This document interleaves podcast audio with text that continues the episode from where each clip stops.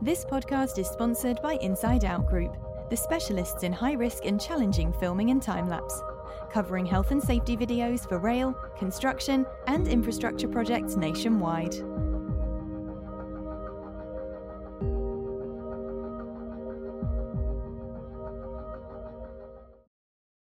And we're live. Welcome to this week's Safer Than Your Average, brought to you by my friend Olaf.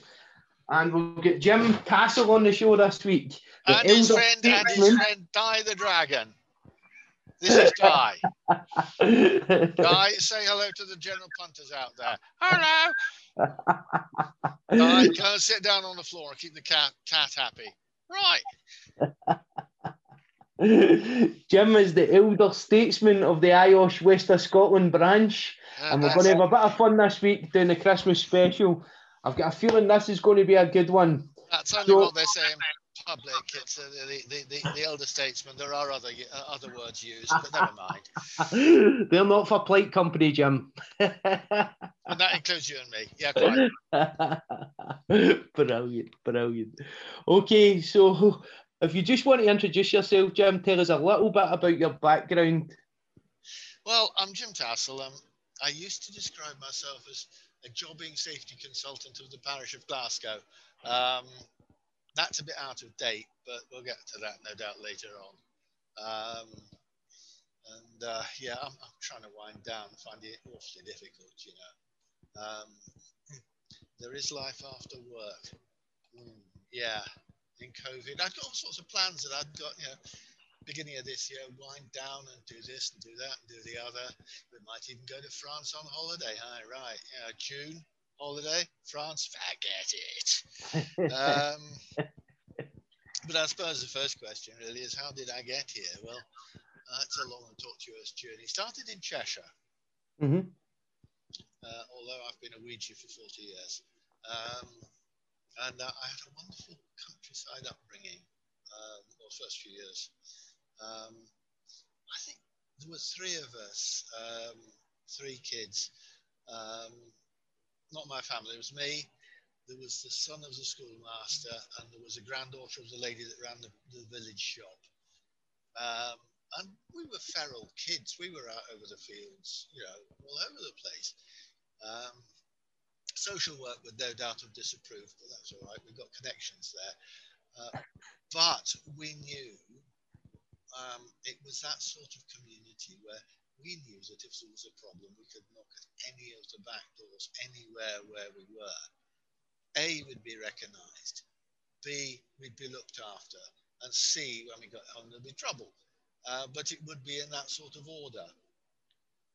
Uh, so it was it was a great sort of upbringing, and that was the part of Cheshire, sort of south of south of Knutsford, um, which was real yeoman farming country in the fifties.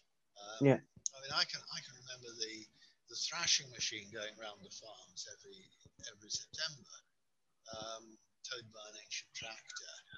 Um, now, all those small farms are now hobby farms owned by rich people from South Manchester who've moved out into the country so they can have a bit of land so they can keep three or four horses and a few Jacob sheep. Um, that's probably not entirely fair on all of them, but uh, it has been a huge change since I left there. Um, but, uh, are you getting that right? Um, so anyway, moved on. Um, ended up uh, in another part of Cheshire uh, before I went to university in, in Manchester. First employment, actually, my first employment was at the age of 14 on a friend's farm. I was driving a tractor before I could drive a car. Uh, I was driving what even then was a truly ancient Fordson tractor. You started it on petrol, and when it had got hot, you turned it over to paraffin. So sitting right in front of you, steering wheel, petrol tank, engine underneath, you think, this is getting hot. It's got to get hot for the paraffin to work. Um, do I really? Yeah, it's one of those moments, even at the age of 14 or 15, you think, do I really want to be here? Now, the reason I was there was because everybody else was bigger and hairier than me and could lift a bale. Mm-hmm. It wasn't just that they could lift a bale, that they could get a pikel, you know, the, the, the two pronged, long handled fork, get a pikel in and lift it up sort of 10 feet for somebody on the on the trailer to catch it. Um, I was not that strong, so I was put on the on the tractor. Uh, you needed to stand up to work the clutch on it, but um, that's sort of first, I suppose, first employment. Then the first real employment between school and university. I spent seven weeks as a bus conductor. Okay. I worked for the Crosville in Chester. Well, from Chester, I worked, amongst other things, I worked the last bus out of Birkenhead on a Saturday night. oh, yeah. Do you know what? All bar one of them, they'd got the exact fare there.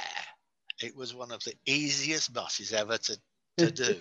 I spent all week sort of uh, not, not looking forward to it, shall we say. Stronger phrases could be used, but this is being broadcast.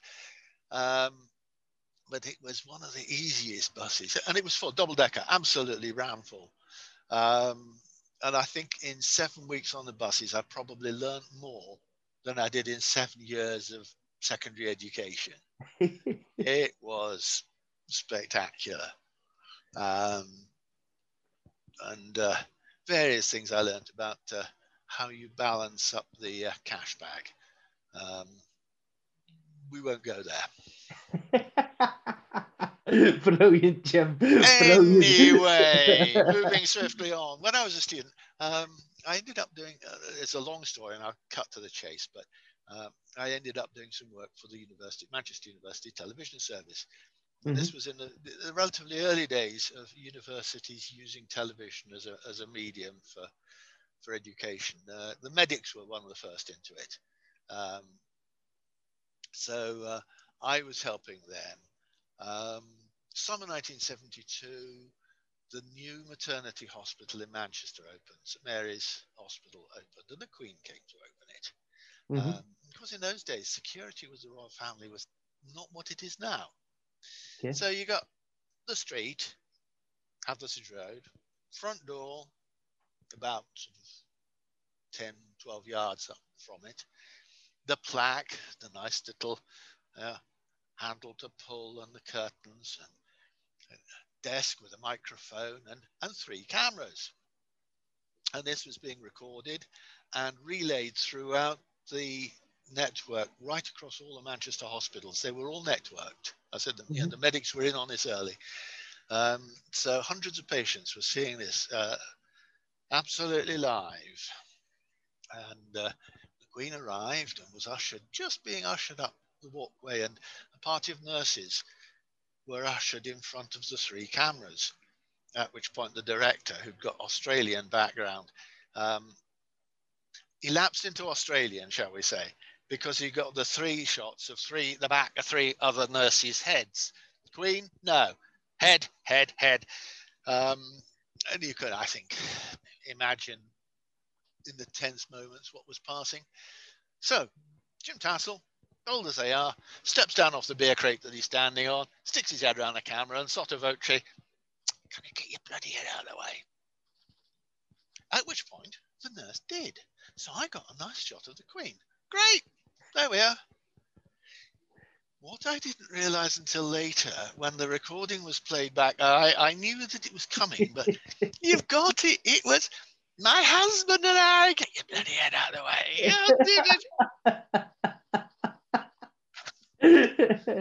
so you interrupted the Queen's speech. I over, I spoke over the Queen.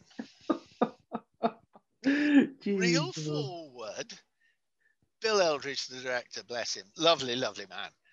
He did a third year option on television studies for the drama department. Uh-huh. I then went on and joined Her Majesty's Factory Inspectorate, uh, at which point Bill's line was, and you know what? She now employs him. Brilliant. and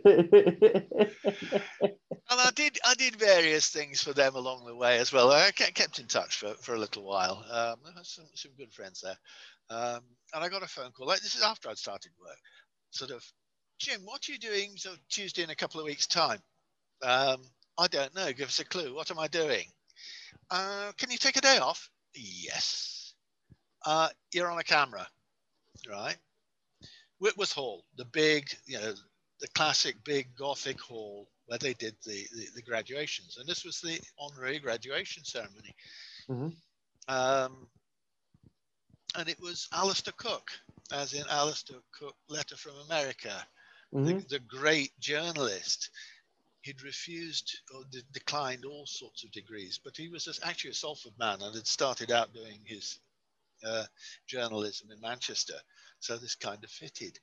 Um, and I was there. I was privileged to be up, up at the back and listening to this. Mm-hmm. Um, quite the best speech I have ever heard anywhere. Mm-hmm. Um, absolutely superb. Um, so I was, I was really, really privileged there. But that was that was after I'd started work, Mm-hmm. you know, and I, I, I stuck around Manchester for a year after my bachelor's degree and did a master's. Uh, well, I did all the hard work for the master's, submitted it a bit later. Um, then joined the factory inspector. Why did I get the factory inspectorate? Seemed a good idea at the time. Uh, there weren't many. There weren't many exciting graduate jobs around that year. Um, Rolls Royce were not recruiting. This is Rolls Royce had gone spectacularly. The old Rolls Royce um, had gone spectacularly bust in I think in '71. Mm-hmm. Um, they thought they were going to use synthetic materials for the RB256 engine for the fan Mhm. blades, um, and basically they didn't work and they couldn't make them work, and it took the whole firm down. Um, there were some friends of mine who were sponsored by them through university, uh, and all of a sudden one day there was no money. You know, Mhm. the, the, their sponsorship just that was it. Um, and uh, the university actually was very good and looked after them. Um, and uh, they were all right, but that meant you that and various other things in the engineering industry. There weren't very many sort of jobs around, so well, I'll give it a try for a year or two. Um, so I started out in Salford. Mm-hmm. Um, now, be careful because Salford is a city in its own right. Yeah. Um, some people don't realize it. I mean, up here, uh, it's a bit like if, if you accuse somebody in Salford of being a, being a Mancunian, it's a bit like accusing somebody in Paisley of being a Weegie. Those of you in other parts of the world can use your imagination, please. Um, Salford District is a factory inspectorate. There were at that time, uh, I think it was 105 little districts, each with a district inspector doing everything that was there. So we had the whole of Salford, we had the whole of Trafford Park, the whole of basically the whole of Trafford north of the Mersey mm-hmm. um, to, to keep us entertained. Two steelworks, petrochem, uh, food, the rubber industry, cloth coating, all sorts of things. Um, it was described as a heavy district because we were running at anything between six and eight fatal accidents a year Mm-hmm.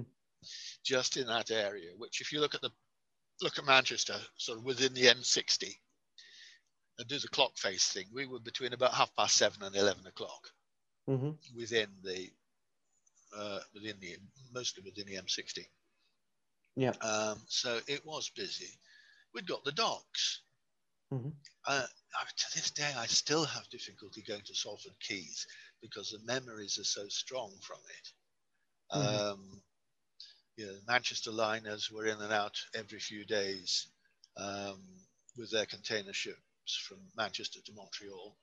Mhm. Um, then, then in Liverpool, they built the, the, the docks, the big docks, and uh, that's where they stopped rather than having the extra nearly 24 hours transit up and down the ship canal. Yeah. Um, and actually, that was one of the reasons they went down.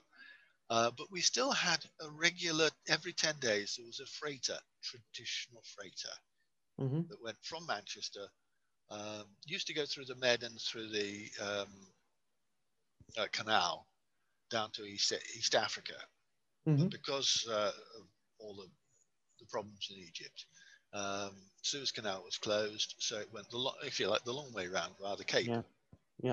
Um, and one particular day, it had come back in every every 10 days they'd got several hundred tons of asbestos raw hmm. asbestos mm. on board um, okay it was all in sacks it was palletized it was overwrapped it was you know in reasonably good state um, but there was this particular day where the the dockers their social conscience was pricking them mm-hmm. dirt money no no no no no not dirt money heavens no no, no, no, no. We're not just not sure whether this nasty stuff, asbestos, ought to be allowed out of the docks. You know, um, PPE. Oh yeah, we wear the PPE. Right, right. Um, but uh, ooh, you know, and uh, the district inspector was called in, and I was his gopher. I was his gopher on the docks anyway. Um, and so we started out with the uh, with the union, so it's pint mugs of tea. Um, then we went and had a look, and then we came back, and we ended up in the dock manager's office. It was twelve o'clock, and it's the only time it's ever happened to me where there was him, one of his sidekicks, my boss, me, and he opened an office drawer and he pulled out four glasses and a bottle of whiskey and said, "Lunch." um,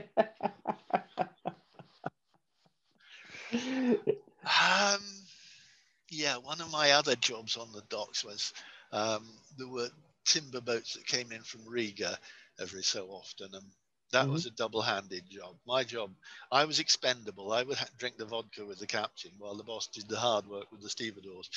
Um, you know, and you, you, there were moments where you had to laugh because this time of year, that is to say, November, there's a ship coming up the ship canal and it needs the benefits of Rentokil because something needs um, killing off. He'd got some bug somewhere. So the guy, as instructed in his van, he turned up at uh, 8 dock at uh, 4 o'clock in the morning, thereabouts. Ship? No ship. It was still somewhere stuck in one of the, uh, um, halfway up the, the ship canal, stuck mm-hmm. in one of the, the, uh, the locks. So he thought, oh, I'll go to sleep, leave the engine running, need a bit of warmth in the cab, you know, have a kib. Next thing he knew, he woke up and it was dark and wet and cold. He'd somehow he'd knocked it into gear and it had driven just diagonally driven off the edge, the edge of the dock and sploosh, you know. And he swam for it. He didn't drown. He swam for it, swam to the side. And, grabbed a passing docker and said, "More fans down there." Oh, that's a effect. Uh, so uh, various bits of panic, and uh, the manager was sent for. Get the get the crane. So they got the mobile crane. Diver, diver went down. Sling up, and they did the right thing. They brought it gradually out of the water to allow it all to drain out, so they didn't overload the crane. You know, these guys knew what they were doing.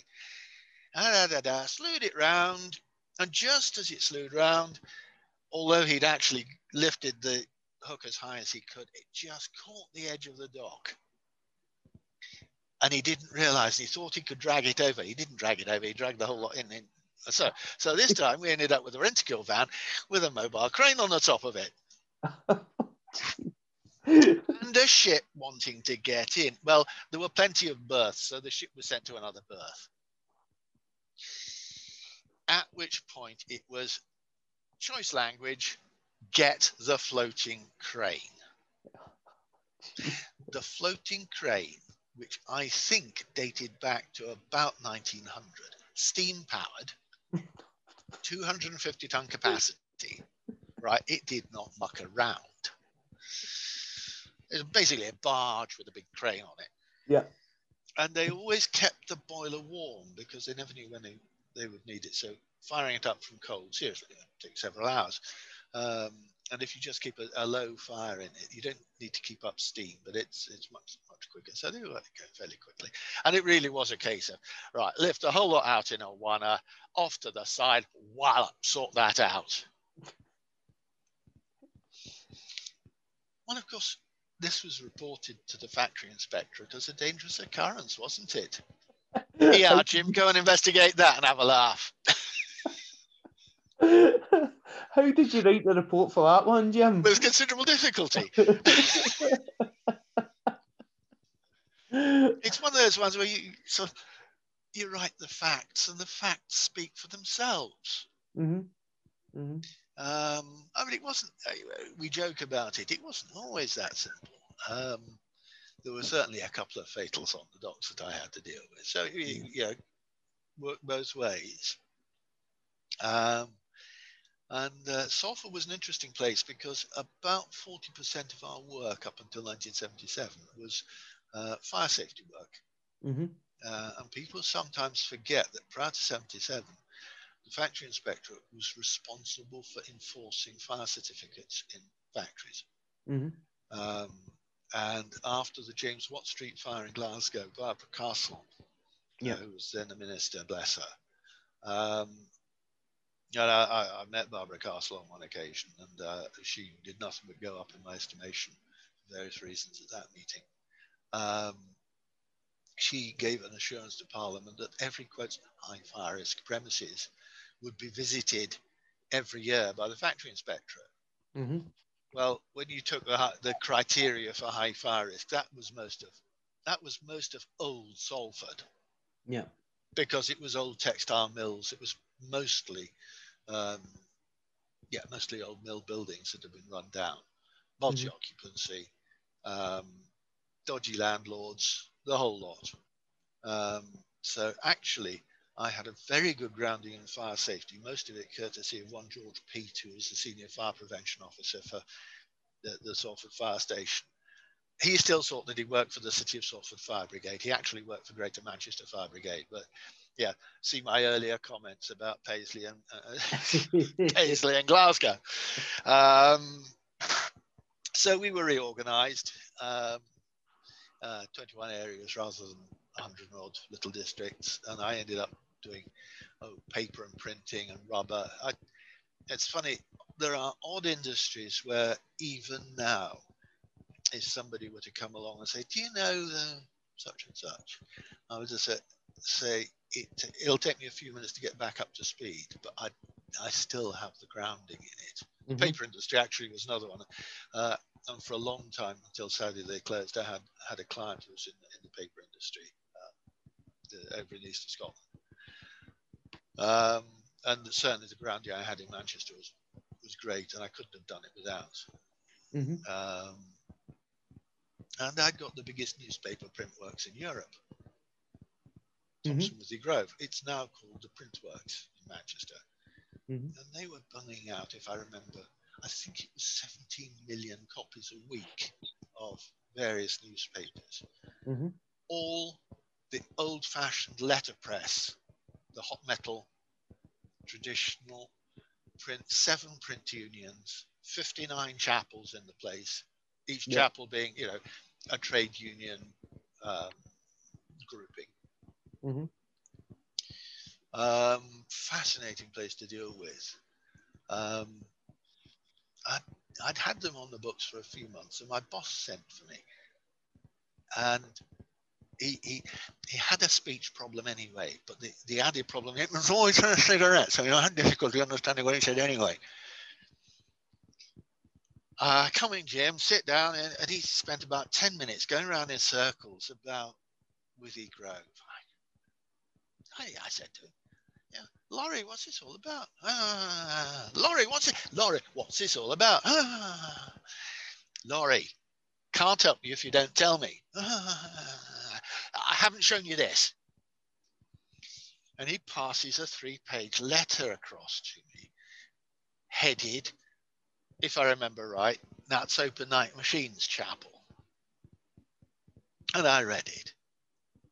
And I thought, and I looked at the name, and I recognized the name Yogi Bear. Well, no, whatever his name was, but Yogi Bear. I'll explain that in a moment.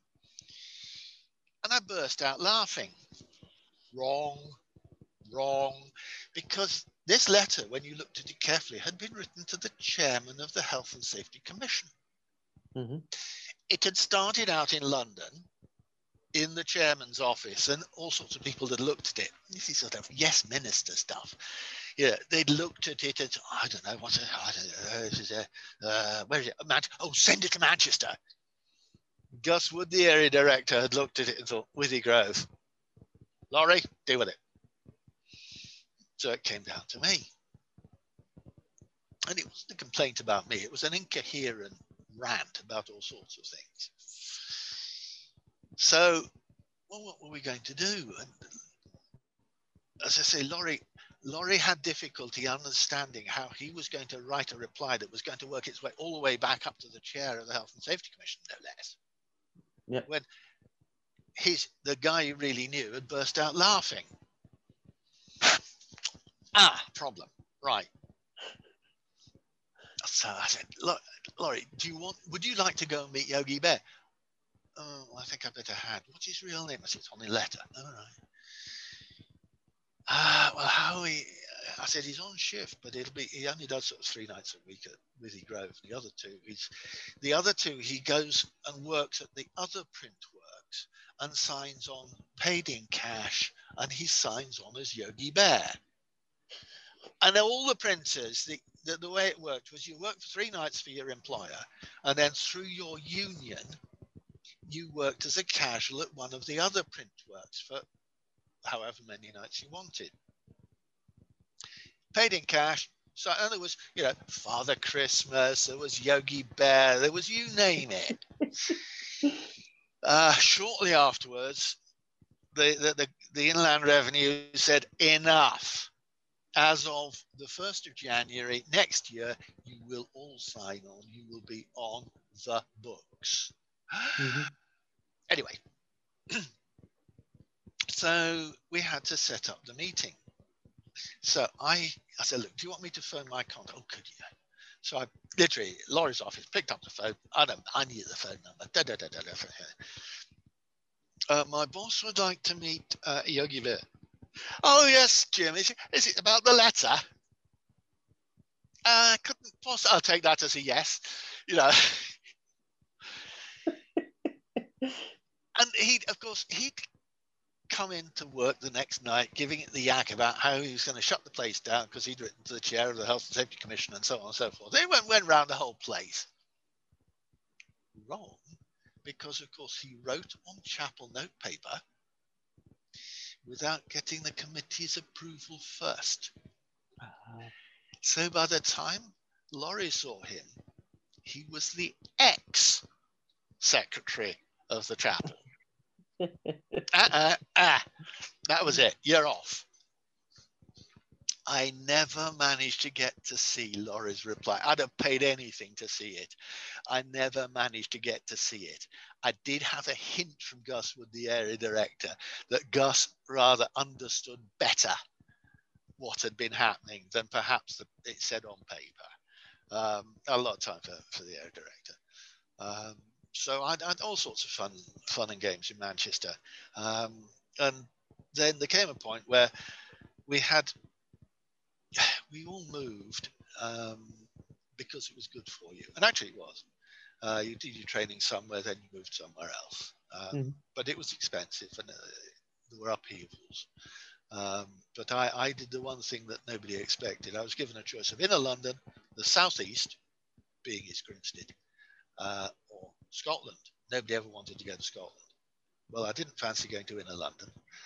I knew not to go to East Grinstead because the office had a terrible reputation. So I thought, oh, I'll go to Scotland. So I did. That's what brought me to Scotland. Yeah. We might as well finish the interview now. You know, 40 years later, I'm, I'm still here. so what year was that then, Jim? That was 1980.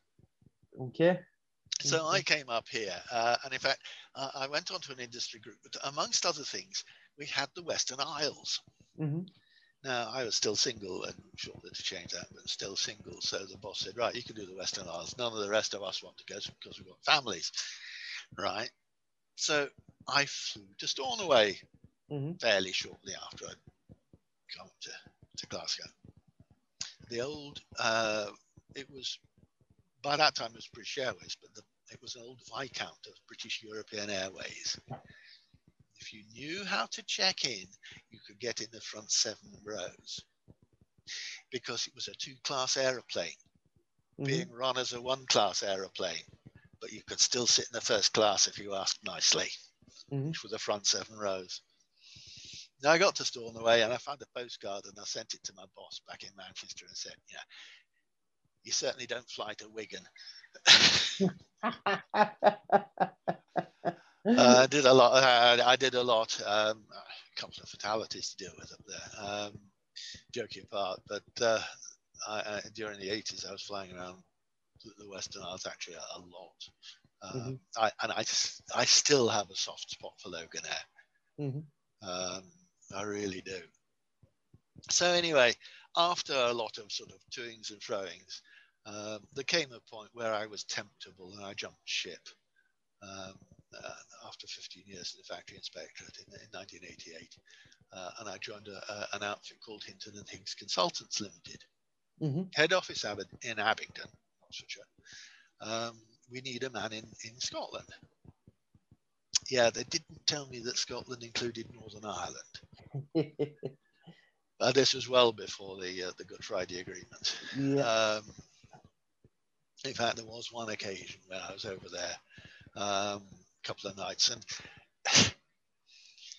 we were doing work for a firm in, in, in or Derry, depending on you know, your flavour. Um, and it got to the middle of the afternoon. I'd, I'd, turned up at the airport. Police had said, "Where are you staying tonight?" I said, "Don't know. It's being organised by the client." Oh, right. Um, in the middle of the afternoon, I said, "You've forgotten, haven't you?" What have I forgotten, Jim? You've forgotten to book me a hotel tonight, haven't you? Mm, back in a minute. Yeah. Disappears out. Comes back. It's all right. Being organised right now. Good. Um, and their favourite hotel was full, so I was booked into somewhere just up the road. Not perfectly adequate. Um, stayed overnight, set off the next morning, went and did a couple of store visits for well-known DIY retailer, and we'll get to, um, and called in at the Willis office in Belfast. Mm-hmm. Are you all right, Jim? Yeah. Where were you staying last night? I stayed at the White Horse. Oh, was you all right? Yeah. Uh, what time did you check out? Tonight. Oh, you, you're all right then. Yeah. Why? Yeah. Ah, uh, they're clients of ours, Well, they were clients of ours until about half past ten. They were in receivership, mm-hmm. and the receiver wasn't paying the dropsy. And somebody arrived at ten thirty in the morning and said, "Here's a parcel for you. Got half an hour." Straightforward business transaction. so by the time I got to the office in the middle of the afternoon, it was a, well, a hole in the ground. It well, not quite, but the front of it had been modified. uh, so I have the greatest of sympathy. I, I joke apart, the greatest of sympathy for the people who lived there, yeah, lived there. Yeah. yeah. Um, uh, and looking at the present political, yeah, let's not start on the present political situation. Um, so anyway, uh, we did all sorts of work. Um, it soon became Jim as one of the team. Uh, you know the food industry, don't you? Yeah. And we've had this phone call from a firm. They re- I think you need to go and help them. Where are they? Uh, they're just south of Chichester. This is Chichester, Sussex. Yes. Um, am I driving down there or am I flying to Gatwick or what do we do? Oh, didn't cost that in. you know. So uh, there were occasions, um, and the classic sort of four o'clock Friday che- last check-in with the office. You know, everything. Right. Has Terry spoken to you? Terry was the MD. No. Oh, um, hang on, hang on. Oh, Jim, uh, what are you doing on Monday? I'm writing reports. Why? Um, you were. Do you know where Hull is? Yeah. Does the name Capper Pass mean anything? I said, really. So, oh, big tin refinery. You're there Monday. There's a problem. What's the problem? Don't know. You've got to go and find out. so, great. Um, so, know, I've got around the country. Um, there were various sort of admin things. Willis, the insurance brokers, took over. um, at various points. Well, they managed to turn a four and a half million pound business into a half a million pound business in three years. Mm-hmm. That that takes good management. That you know to really knock it down like that. um, and one of the one of the principal clients um, surviving at that point was actually B&Q. We've been doing it for B&Q for many many years. Um, which is why it was no surprise when I jumped ship and, uh, and joined them. Mm-hmm. Uh, I had five happy years with B&Q, nearly five. If you include sort of a few months to, just beforehand when I wasn't officially on the books, mm-hmm. um, five happy years with B&Q with, with some lovely people. Um, great fun. Great fun, except that we had to do with environmental health officers, most of whom are a very highly respected profession. It's just that not all of them are. Disclaimer from the Safer Than Your Average podcast all the views of the guests are their own and do not reflect the podcast view on life. all the views of IOSH, all the views of anything else. This is his crusty Jim, you know, uh, saying it how it is. Um, no, in fairness, we had a, a uh, there were uh, an awful lot who I dealt with. Um, very professional, very proper, but yeah, yeah, not always easy, but yeah, the right sort of people to deal with. Um, we had some who were completely. Uh, one guy, he was in one store for 39 hours in one week. Now, how do you justify that? He thought that he'd discovered, I think it was 118 or 108 or 118 unreported accidents under RIDDOR. Simply because we got an entry in an accident book. Mm. Um, so he prosecuted for three of them, and we started out on a Monday morning. Um, it was actually before I joined B&Q, and I was sort of as a witness for them um, in a magistrate's court in Hull and uh, the barrister for B&Q said, Jim, when you were in the factory inspectorate, if you wanted to prove a case for not reporting an accident, what evidence did you use? I said, well, you'd produce the district clerk or the group clerk um, and their post, basically their post book, because every accident report that came in, and they all they were all by post, um, was logged. So there will be a log. Um, get them get them to produce that. They haven't produced it. They haven't shown it to us yet. So, 10 to 10, he gets hold of the council solicitor and says, Look, council offices are just across the road. Can you go across and get the book and bring, you know, the person who makes the entries because we want to hear from them? Silence. Somebody disappeared. Half past 10 and we've got the bench sort of sitting there. So, what's going on? Come 11 o'clock, you know, somebody senior arrives saying, What was it you wanted? Well, we want your record of all the inbound uh, accident reports. Ah, I don't think we've got one of those. At which point, the council solicitor, I think, realised how big the hole had opened up that he was trying to prevent the EHO jumping into. Um, so uh, no evidence was offered, and the case you know, by lunchtime had folded.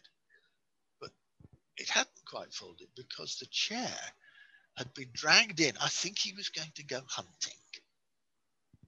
And he'd been dragged in to hear this case, and he'd had the morning hanging around drinking second rate coffee. and he was hacked off. And even without B&Q asking. He made a he made a wasted costs order against the council oh, off his own bat. right. Well, that meant round two was you know gloves were off. Um, well, before we got to round two, the council solicitor had seen enough and thought, oh, yeah, yeah, we'll just run these other cases past council. So they went to they went over to Manchester and had a word with council. Um, and we heard sort of kind of through the back door the council's view was uh, drop these now. If you can get out with and persuade B&Q to cover their own costs, you'll be lucky. Just yeah, exit with what grace you have left, and, and in fairness, they did. Mm-hmm. The tag to it was that about 18 months later, there was a report about the effects of stress in environmental health. Mm-hmm. And it was written about this particular inspector um, and various problems that had, had occurred Mm-hmm. and why he was no longer working in Hull. Ah. Um, and reading it, you think it's a, it was a, in some respects a sad conclusion to the tale. Mm-hmm. Um, and it was one of these ones where real life just occasionally comes up and bites you. Um, but we had we had all sorts of challenges there. With challenges from the great British shopping public as well. Um, I think anybody in retailing will recognise that one. Um, so uh, eventually there came a point where um, after the banking collapse in 2008, um, Mhm. Things were looking very bad. Um, and two of us who were at a senior level, uh, the, the fire safety guy was extremely good, um, Dave Bull, and I, you know, it was sort of grade eights, your grade eights, we don't want grade eights anymore. You know, here's some money, go away. Um, but uh, there were some lovely people there who some of them stood in touch with. Um, they came back to Glasgow. Mhm. I'll pick up where I left off. The trouble was, uh, most of the people that I knew had either moved on, died, or the firm had gone bust. Mhm. So, uh, well, yeah, these things happen. Uh, so I've uh, been keeping myself entertained with consultancy. Of course, the problem is you get to know the firms that you're dealing with, and you get to know the people. And some of them, yes, I'm happily to, happy to take money off them, but they're they're friends as well as as well Mhm. as clients. Um, so that's what's got me to the point, and I'm now sort of gradually, not uh, for years, I've not been taking anything new. Um, and bit by bit, when the opportunity comes, uh, I- I'm sort of moving people on. Mhm. Uh, Mhm. There are one or two, and there's well, one or two where you think, who actually knows? Do I know a consultant around? In Scotland, at any rate, do I know a consultant who really knows this industry? Yeah. um, because one of the things that I've always had to be mindful of is there are limits to what I know. Mhm. You know, I don't do offshore. Mhm. I don't do heavy petrochem. I don't do I, I don't do prime construction. Facilities management, yes, but when we get out onto the big heavy sites, not really my scene. Um, I had to sort of field the construction operations for Hinton and Higgs in the early 90s on more than one occasion in, in Scotland and North England. Um, seeing various things have gone pear shaped. Can you, you know, can you look after it? Um, so I did, but that was, that was mostly the house builders. Mhm. Um, but the big jobs, not really my scene. Um, so always, you, you know, I think I, it's something I'd say to any consultant is just be careful, be mindful of what what you know. That's not to say that you shouldn't go into industries you don't know, but don't go with any false ideas of, oh well, I know all about safety management systems, and they're saying wherever you go, it isn't. Uh, you know, you just got to be that um, careful as to what you do, where you go. Mhm. So, what's been your biggest challenge in health and safety then, Jim, over your long and illustrious career? Do you know the biggest single challenge? It was handing in my warrant after 15 years in the factory inspection, or the, the Mhm. HSE as it had become. The huge, huge sort of change in mindset from, even though I never waved the warrant, very rarely had to wave the warrant or even show it to people. You surprising sometimes the number of people who took it on trust. Um, the mere fact that I had the warrant in my top pocket, um, huge comfort blanket. You go into consultancy, and you know you're only as good as your last consultancy job. Mm-hmm. Um, and that was a huge perspective perspective change. Um, beyond that, I think um, some of the some of the expectations, particularly at one time within Willis, as to Jim, this firm are deeply in the clag. Um, can you go and get them out the clag? And it's, you know, even when you've got the magic wand on turbo, you can't mm-hmm. really help, or there's a limit to what you can do. Um, and there are some managers who um, I couldn't get through to.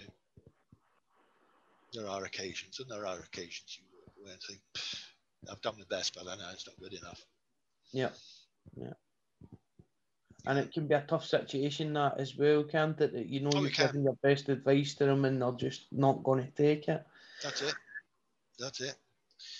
Uh, and there are occasions where you, you walk away with as much sort of grace and understanding as you can. Mm-hmm. Um, and eventually you're afraid something's going to unravel. So mm-hmm. a couple of occasions, I know that it did do. Um, there are, I mean, there are one or two that, frankly, even today, I, I oughtn't to talk about mm-hmm. because they are, you know, there are various contentious aspects to them. Yeah. Yeah. Um, which, funnily enough, one of, uh, well, two of them were actually, you know, how, you know how health and safety is not a watertight box; and it flows over into other things. Yeah. Um, and you end up um, i ended up on a couple of occasions talking to people and the conversation rather seriously strayed into what we would now call safeguarding mm-hmm. and child protection um, and all my instincts are saying stop the conversation get out of this as fast as you can this is not your field you know back mm-hmm. off mm-hmm. but it's easier to think it than do it sometimes Mm-hmm. So you rack it down as fast as you can and in uh, as decent a way as you can. Um, but certainly in two cases, um, I was party to information that, frankly, I shouldn't have been. Mm-hmm. Um, and subsequently reading the newspapers and watching the television, you think that was the story that some years, in one case, certainly some years before, um, I was trying very hard not to get involved in. Mm-hmm. Um, so there are occasions when you have to listen to that little voice somewhere at the back that says, "Oh, hang on, hang on, hang on. that's fast, Jim." Um, so you've got to be a bit cautious. Yeah. Um, but you know, now I'm trying to wind down. Mm-hmm. Try. So what advice would you give to someone starting out in health and safety today, Jim? Because you've had a long, spectacular career in all different areas of industry as a consultant, as a factories inspector, through into the HSE, and then through your career with one of the biggest retailers in the UK as well. What advice would you give to someone that maybe decides today, today's the day that I decide this is my career and I'm going to go into this field? you're going to go into the field. I think I would say you're going to go into the field, but ask yourself which bit of the field you're going into. Mm-hmm. Um, it was one of your earlier podcasts where I think somebody said it's difficult. Construction is its own world. Mm-hmm. Um, and there are a lot of people in health and safety in construction who do an extremely good job in construction. Mm-hmm. But construction, for the sake of argument, construction is not retailing. Mm-hmm. Retailing is not construction. Um, and you need to have a grasp of what industries, what businesses you're going to go into. Because the moment you get beyond writing a generic sort of management system, mm-hmm. you're going to have to understand how a particular business or particular industry ticks. Mm-hmm. You know, I was very lucky. uh, in my grounding in Salford because I think the joke was that yeah we got one of everything. The one we Yeah. got was the one that time forgot. hmm You know, for somebody interested in this in the in industrial archaeology like me, oh, it's wonderful. Um, you know, you go to the the plate yard of Mather and Platt. hmm Mather and Platt used to be a huge manufacturing industry in, um, over in East Manchester, but they got a little boiler yard where they started out in Salford, and they never never got rid of it. And it had got a plate cutter in it, which I'm convinced dated back to about 1850. Right. Okay. Huge thing, and it was like a pair of scissors that would cut two-inch plate. hmm But it was only a blade, only about that long, and it took, took notch, it notched Yeah. way through. Um, quite extraordinary. Mhm. Um, and there, there've been a number of occasions where, um, a couple of fairly recent cases where I went to see a firm. I, I was doing a job for, for the one of the insurers. Bet you've never seen one of these before, Jim. I said, I have. It's decoiler. What do you mean? Yeah. We've got the only two in Scotland. I said, "Right." I didn't say I'd seen them in Scotland, did I? ah, right. Yeah. Um, and uh, there was another one where I went to a, a firm and uh, um, we went in to see the processing, big processing area. And uh, he said, But you've not seen one of those before. I said, I have. It's a stenter. How do you know that? I said, Well, first off, I know that there's some more in Scotland that you don't think you know about. Whereabouts? Uh, I'm not telling you that. Um, not competitors, but you know, somebody else is using stenters for something. Hmm. Said, Manchester, all the all the cloth treatment and industry is a, is a textile machine. Um, yeah, I can come up here, but I started out in Salford. Before even I started out in Salford, I've got family connections in the in, in that industry. So I've known what a stenter is since I was about 14.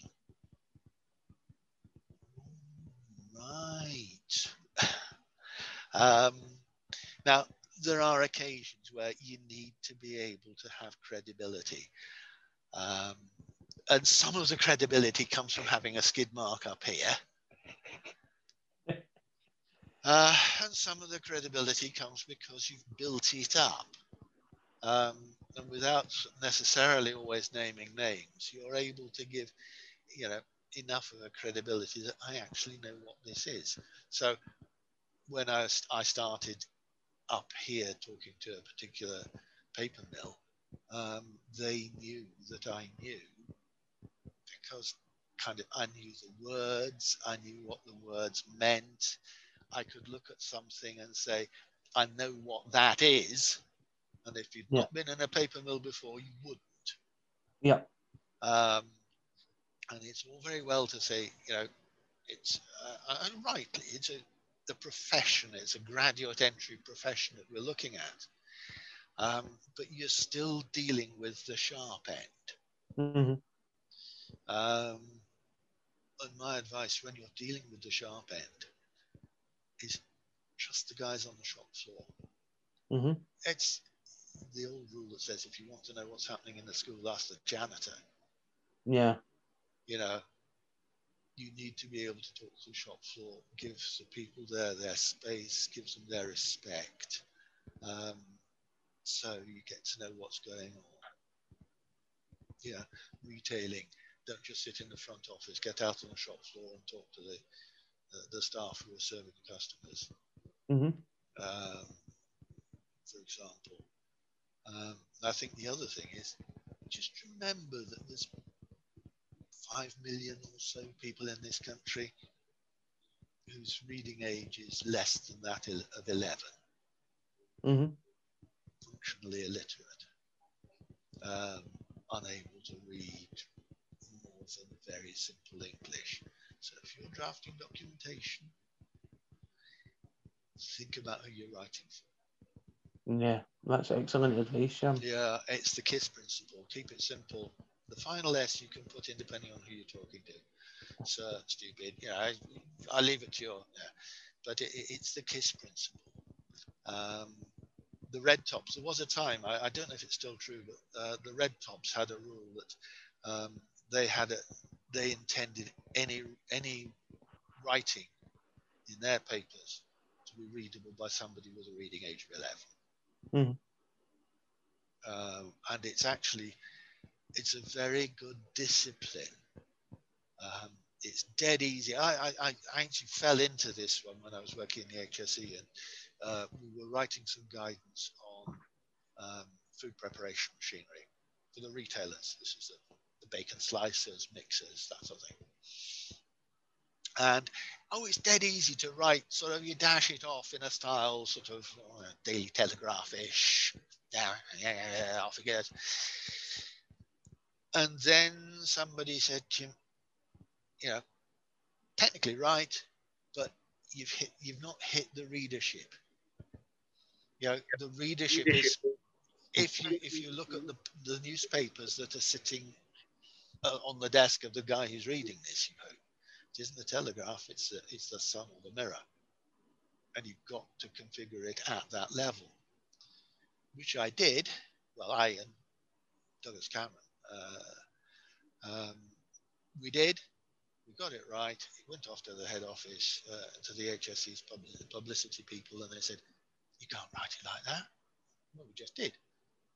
Oh, it's far too direct. It's, oh, well, actually, our boss, bless him, um, fought that battle and to a large extent won it. Mm-hmm. Um, and for a long time, it was one of the biggest selling publications. It's, it's out of print now, but uh, one of the biggest selling publications that the HSE had and uh, that proved to me this sort of work out who you're writing for. There's always two two ways of writing a report anyway. Who, who are you writing it for? Mm-hmm. Mm-hmm. Um, so uh, trust the shop floor. Deal with them. Oh, and never say no. Always, it's no, but.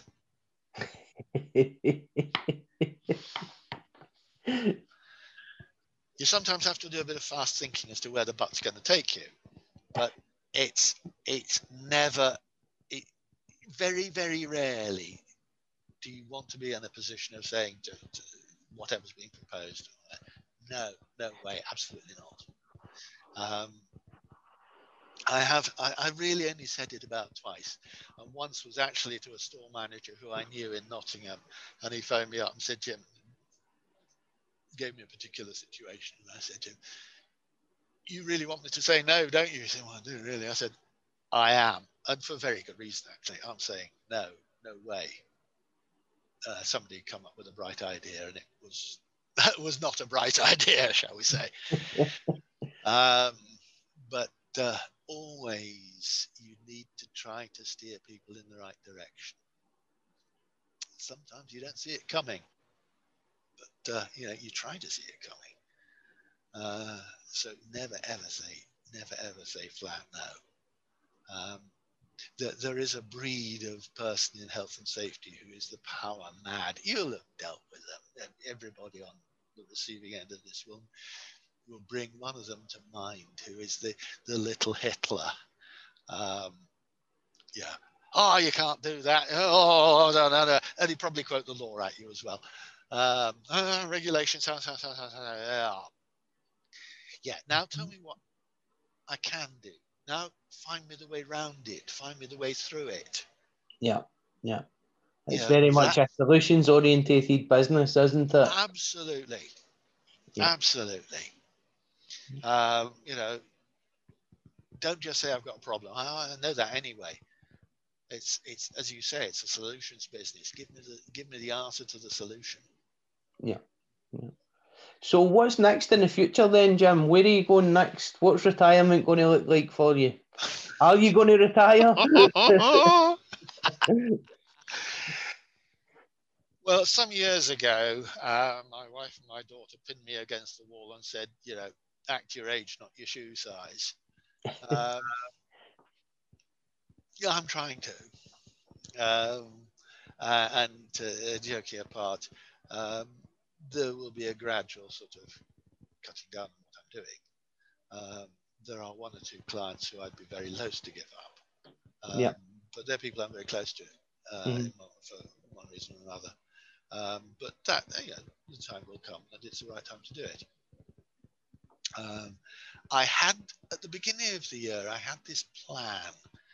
Um, amongst it, we were, oh, we'll go off to, we'll go off to France for a few nights in June, uh, have a bit of a break. I've got, there's some family research I want to do in France. My, my grandmother, my father's mother was French. Um, so there was a bit of family history I wanted to chase up. Um, mm-hmm. Getting to France in June, forget it. Yeah. Um, various other sort of things that I might wish to do. Right now, forget it. Um, yeah. about one thing that I can do from home, and that's order from the Wine Society. um, but uh, no, I, I, I must admit I do feel some constraint because there are various things that I, I might want to explore, but under present circumstances, yeah. um, I, I, tick a lot of the boxes for being high risk, so uh, mm-hmm. even think of it. Yeah. yeah. Uh, so it's a bit of a dull way to pay off. I know it's a wonderful payoff line. I'd like to be able to say, I've got it all sorted. I'm going to I'm going to do this. I'm going to do that. I'm going to do the other. I'm not a golfer. Actually, I was warned when I came to Glasgow. Uh, I, I, said, "What's this golf?" Oh, Jim, no, no, no, no, no, no, no. Uh, golf is not a game. Golf's not a game. It's a disease. right? And some of the people who suffer worst from this disease actually are medics. Right, so I've never really seen anything taken up. brilliant, brilliant. If we just sum up from your Jim, we want to wish everybody that's viewed the podcast over the year a Merry Christmas. Oh, absolutely. You know, we uh, we go out as we came in, don't we? You know, there you, there you go. I'll never live this one down, but I've uh, got a thick enough skin that I'm sure I'll manage to. Brilliant. So no, it was fantastic having you on the show, Jim. If anybody's young and up and coming in health and safety and wants to reach out to Jim, you'll find him in the West End if you take him out and buy him a couple of drinks or a breakfast. Once the places start to open back up, he'll be happy to give you some of his anecdotes and experience. That, that's my kind of talk you're talking. Yeah, absolutely. You can also find them at the IOSH West of Scotland meetings as well. He'll be looking at the back. Don't be afraid to go up and speak to them and get some information out of him. So, on behalf of the, the Safer Than Your Average podcast, Jim, thank you very much for coming on. I really appreciate it. You've been a great sport. We've had a great laugh. And this podcast will be going out on Christmas Eve. So, Merry Christmas and a Happy New Year to all the viewers. Thanks Merry Christmas to you, to, to you and all of your family. And to you, Jim, and to you. Yeah. Okay. Okay. Thank you very much. Cheerio, everybody. This podcast is sponsored by Inside Out Group, the specialists in high risk and challenging filming and time lapse, covering health and safety videos for rail, construction, and infrastructure projects nationwide.